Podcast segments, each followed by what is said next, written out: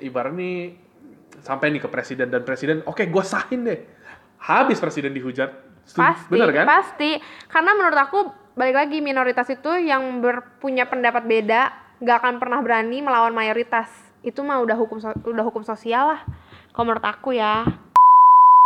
Hai, biar gak bingung, dengerin yang part pertama dulu aja.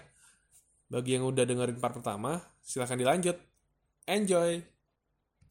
Ya itu pendapat aku sih. Kalau misalnya memang ingin menghilangkan angka prostitusi, tapi kalau misalnya Enggak. orang Indonesia tan, eh, dengan dengan dengan dengan adanya norma sosial dan norma agama fine fine aja dengan kegiatan prostitusi yang dilegalkan tentunya. Maksudnya ibaratnya semua orang Indonesia sudah open minded. Gue sangat setuju sih dengan pendapat Melta ya udah dilegalkan seperti sebagaimana mestinya seperti industri seperti Iya, biasa gitu. Fair aja, pajaknya fair. Jadi dengan tidak ada agenda untuk mengurangi angka prostitusi, Iya. gitu loh. Jadi maksud aku tuh karena kita ngomongin Indonesia kan, jadi aku concernnya ke kalau misalnya serta merta plek in- pemerintah langsung oke semua dilegalkan, boleh deh, gue bisa ngatur gini segala macam. Pasti sebulan sekali, seminggu sekali orang pasti pada demo. Hilangkan prostitusi segala Kalau macam. menurut aku sih nggak usah munafik lah. Yang diantarin Yes. demo juga pasti pak ada kok.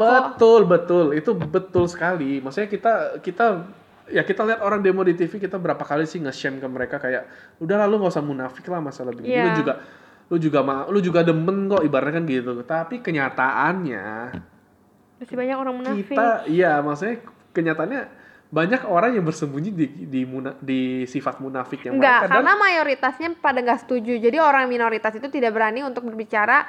Gak apa-apa loh legal, kan bisa bisa membantu Indonesia bayar pajak Yes, misalnya. yes. Gak apa legal, yang penting kan ke-track dengan baik. Coba kamu bayangin kalau in- ini ibarat nih sampai nih ke presiden dan presiden, oke gue sahin deh. Habis presiden dihujat. Pasti, Bener kan? pasti.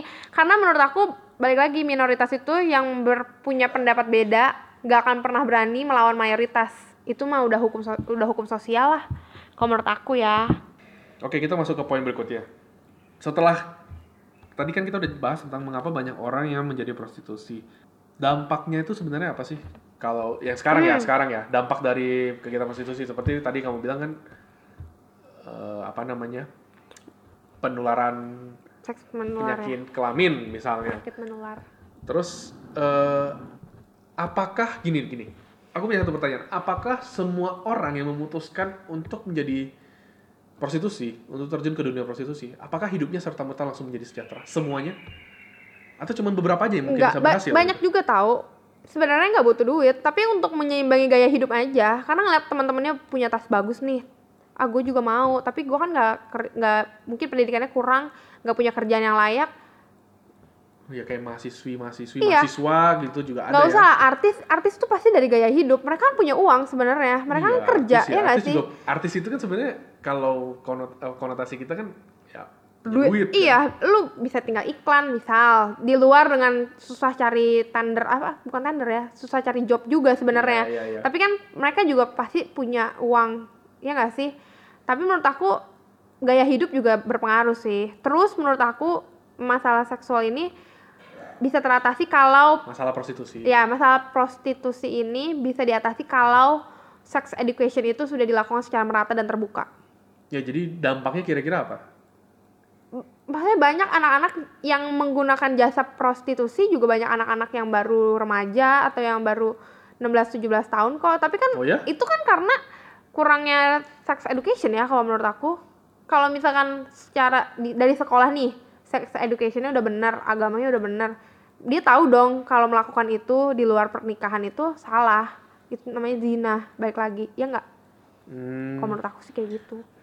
Kalau menurut aku sih dampaknya tuh lebih kasihan ke mereka yang nggak tahu nih harus pakai pengaman terus ya melakukan selayaknya hubungan suami istri terus akhirnya hamil dan punya anak sih itu kasihan anaknya kalau menurut aku dampak Ya. dampak yang paling kasihan lah dari prostitusi ya Jangan- anak-anak yang lahir Jangankan dari lah itu anak sih. itu, kalau misalnya lu menggunakan jasa itu dan lu tertular penyakit seksual juga, ya itu juga sih itu juga atau dampaknya kayak lu bisa dibunuh juga loh gitu karena nggak ada aturan yang melindungi iya. lu gitu Kalau menurut aku kalau prostitusi tidak dilegalkan banyak kok eh pembunuhan pekerja Iya. seks komersial, terus misalkan eh, penipuan yang dilakukan kan bisa aja kan karena lu online lu nggak ketemu orangnya lu DP dulu lah terus lu orangnya hilang aja padahal dia bukan iya, PSK dan, itu dan, kan iya, dan banyak juga dan sering pasti. terjadi kan itu. Iya, maksudnya kalau dengan dilegalkan kan setidaknya mengurangi resiko kri- eh, kriminal ya, kalau Hmm. menurut aku. Tapi kalau misalnya hmm, gimana ya ngomong? Eh ini kembali lagi deh ke masalah yang tadi aku tanya kenapa orang mau menjadi prostitusi dan masalah utamanya kan sebenarnya di perekonomian kan. Iya. Pertanyaan aku ya. adalah kalau misalnya kemiskinan sudah tidak ada nih di Indonesia, apakah orang masih ada yang mau jadi prostitusi? Enggak juga kan? Karena kamu bilang tadi eh, buktinya banyak kok artis yang jadi prostitusi, Gaya banyak hidup. juga ya untuk mengejar gaya hidup. Jadi menurut aku tuh prostitusi ini tidak sepenuhnya serta merta untuk mengejar faktor ekonomi gak sih? Karena Iyalah. prostitusi itu bisa dibilang kayak sebuah habit atau sebuah apa ya ngomongnya? Gak usah lah kayak gitu. sebuah jalan pintas gak Kamu sih? kan tanya aku tadi kan, negara negara barat aja yang Oh iya, sudah yang udah jauh maju, lebih udah maju. maju, tidak bisa mengurang, tidak bisa menurunkan eh, angka prostitusi kan. Hmm. Balik lagi kalau Indonesia ekonominya sudah udah bagus, misalkan nggak ada kesenjangan sosial, sekolah, rumah sakit, tempat tinggal tuh sudah terjamin, bakal ada nggak? Tetap ada, Tetap ada. pasti itu mah. Berarti- Karena balik lagi orang butuh makan, udah punya makanan, orang pengen makan yang lebih mewah, makan yang lebih enak. Makin lama makin tinggi, namanya sifat dasar manusia serakah juga kan. Pasti eh, udah dapat rumah udah segini, tapi kan gue pengen yang lebih lagi dari orang lain punya gitu loh. Gaya hidup balik lagi, dan itu kan butuh duit juga, ekonomi juga baiknya, balik-balik lagi. Nggak ada puasnya lah manusia tuh. Ah, mung- Tapi nggak menutup kemungkinan ada juga orang yang oh adek gue udah sekolah, mak gue udah nggak sakit, gue udah punya tabungan, berhenti dari itu ada juga, ya gitu ada kan. juga. That's why eh, kalau misalkan dilegalkan, pemerintah juga bisa mewadahi, misalnya seminggu sekali harus mengikuti kegiatan rohani sesuai agamanya masing-masing. Terus misalkan di hari Oh, apanya lagi, sih. ya mereka diberikan eh, diajarin misalkan orang lu hobinya apa masak, ada kursus masak. Lu hobinya apa fashion, lu dikursusin bikin baju, tek- eh, misalkan. Lu sukanya apa menghitung-hitung, ada lagi mm, jurusannya akunting kayak gitu kan. Maksudnya itu kan berarti pemerintah mewadahi si PSK ini untuk melakukan sesuatu yang lebih baik nantinya saat dia udah pensiun. Maksudnya kan angka PSK tuh kan umur kan dilihat dari umur juga kan. Kadang udah lebih tua juga kan udah nggak ada yang mau lagi kan. Masih banyaknya yang maunya yang masih muda-muda, yang masih cantik-cantik. Nggak menutup kemungkinan yang udah tua-tua ini kan bingung abis gue dari PSK gue mau ngapain nih. Nah dengan pemerintah mewadahi kursus-kursus masak lah, bikin baju lah, kursus bikin kerajinan tangan atau apa pun itu itu kan berarti pemerintah mewadahi mereka untuk nanti pensiun lu mau jadi apa atau nanti lu kalau udah nggak butuh uang besar saat lu mau cari kerja yang serius menjalani hidup lu dengan lebih baik lu tahu lu harus ke mana lu tahu lu harus kayak prakerja lah lu di- diwadahi untuk belajar cari duit lah di, di luar PSK itu gitu kalau menurut aku Ini mungkin sudah pernah dilakukan nggak sih sama wali kota Surabaya untuk menutupi salah satu lokalisasi di Surabaya kan? Waktu itu kan eh, ya kita tahu lah waktu itu di Surabaya kan nama ini sangat terkenal sekali kan nama Doli ya? ini. Apa sih? Iya Doli ini dan eh, si Bu Risma ini kan sampai bener-bener kayak gila. Gua tuh melihat anak yang seharusnya Masih punya sama masa orang depan tua, cerah gitu yang harusnya lu tuh Nggak tempat lu gitu. tuh nggak di sini gitu Lu- walaupun lu udah remaja misalnya lu tuh harusnya sekolah ya Dan lu dia tuh- main harusnya main sama teman-teman lu ya dan tapi lu malah harus eh, melakukan itu iya melakukan perbuatan seperti itu jadi dia kalau nggak salah ya eh, kan Indian ini berhasil ditutup nih Hmm. dan eh, para pekerja-pekerjanya dia dibina dikasih Iya. kalau nggak salah ya di, di dikasih pelatihan lah untuk mungkin menjahit atau mungkin apa pun itu ya masak apa pun ya itulah kan? yang penting yang bermanfaat. Jadi mereka bisa terjun ke industri yang yang Lebih lain pada umumnya gitu. Tapi mereka baik lagi kalau menurut aku. Kalau di kalau nggak salah kalau nggak salah sih aku dengar dengar walaupun sudah ditutup mereka pindah. Eh, yang yang yang yang yang memang bisa yang memang mereka bisa apa namanya hidup dari keterampilan yang sudah diajarkan ya mereka bakal nggak jadi PSK lagi. Tapi ada yang mungkin karena usianya sudah terlalu tua atau mungkin mereka sudah kayak terlalu nyaman di sini mereka jadinya kayak ah ngapain gue belajar belajar begini lagi usia gue sudah begini gue udah terlalu nyaman sama kerjaan begini akhirnya apa mereka menyebar karena ini ditutup mereka nyebar dan udah nggak kedeteksi lagi sekarang di mana gitu. Kalau menurut aku itu itu bedanya dilegalkan sama tidak dilegalkan. Itu itu kan dit- ditutup karena Tidak belum le- legal kan. legal, ya. Dan lu dipaksa untuk belajar sesuatu yang hasilnya lebih dikit uangnya ya kan. Hmm. Bukannya merendahkan satu profesi ya. Maksudnya uangnya memang lebih sedikit ketimbang lu menjual diri lu sendiri gitu kan.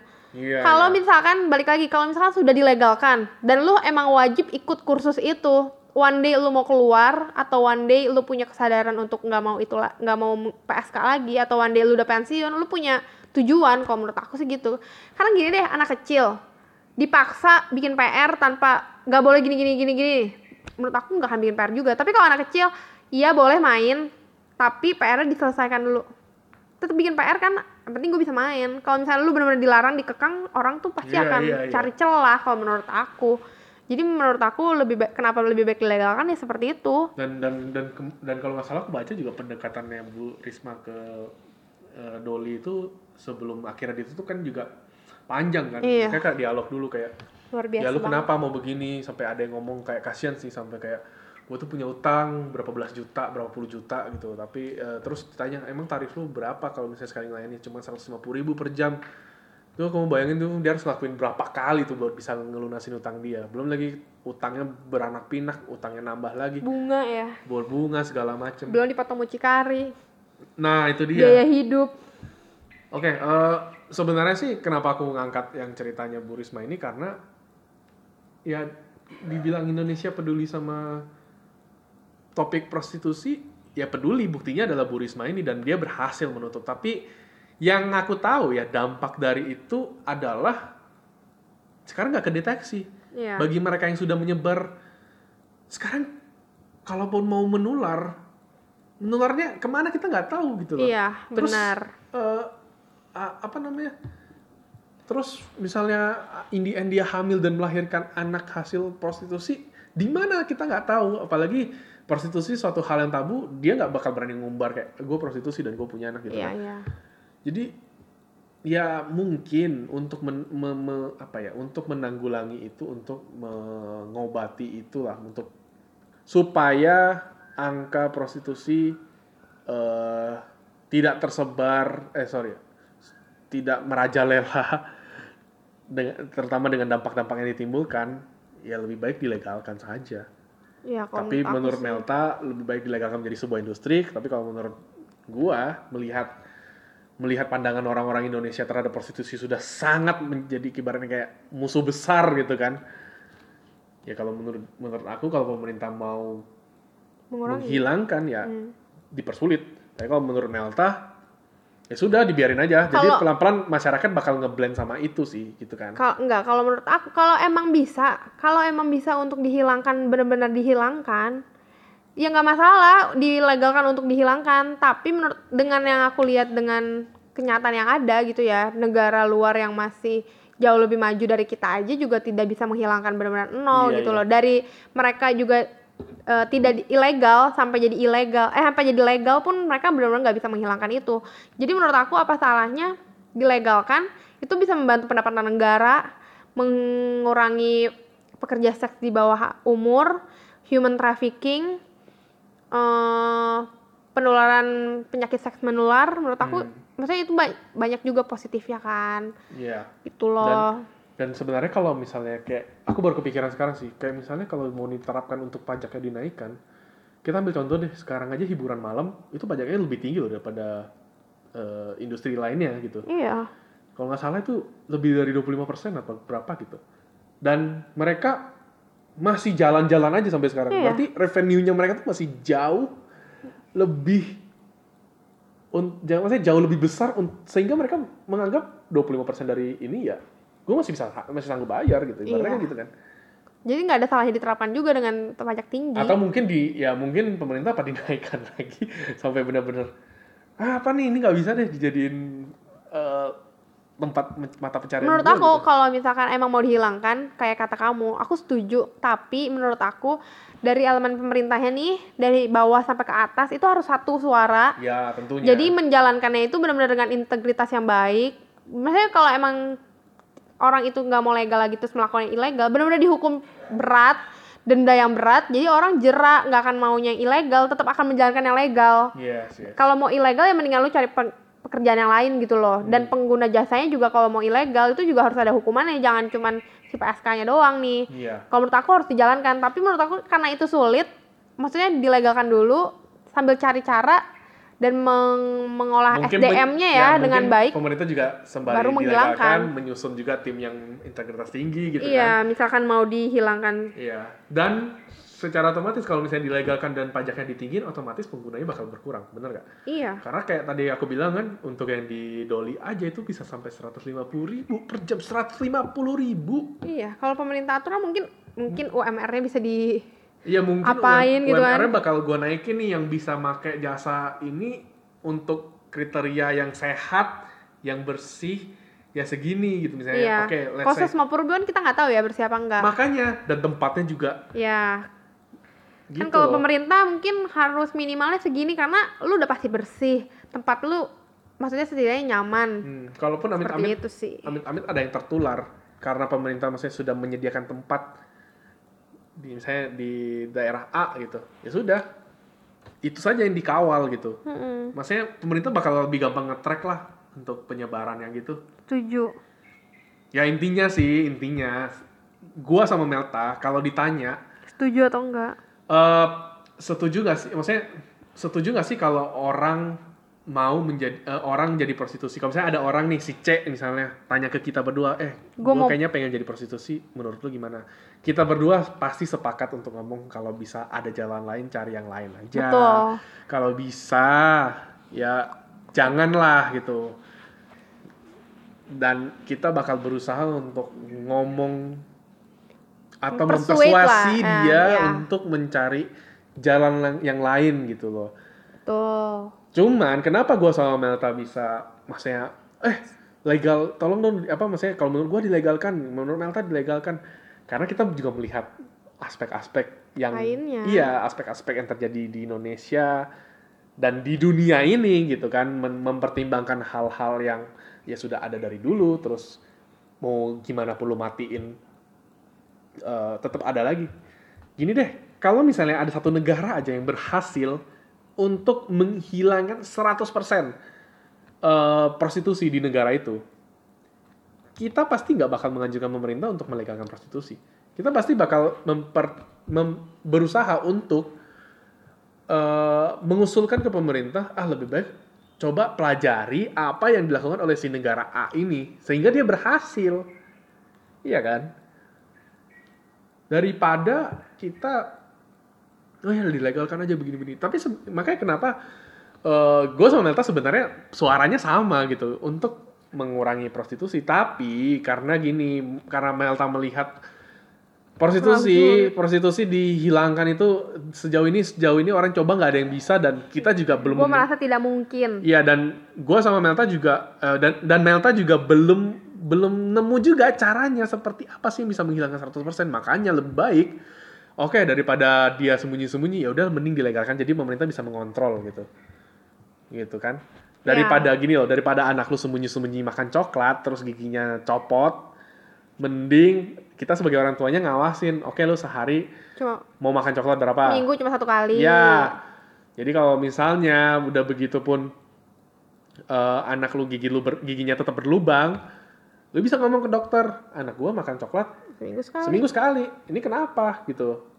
Jadi maksudnya lebih bisa ke track gitu. Oh, mungkin mungkin karena coklatnya jangan makan coklat putih misalnya. Coklat putih biasanya lebih beresiko untuk merusak gigi misalnya begitu. Ya intinya gitulah. Ya, pokoknya ini eh, menurut gua bukan gua sama Westin setuju prostitusi dilegalkan. Karena- Bukan berarti gua menghimbau kalian untuk pindah haluan kerja jadi PSK itu enggak sama sekali. Bukan berarti gua meng Himbau orang yang sudah jadi PSK untuk melanjutkan menjadi PSK.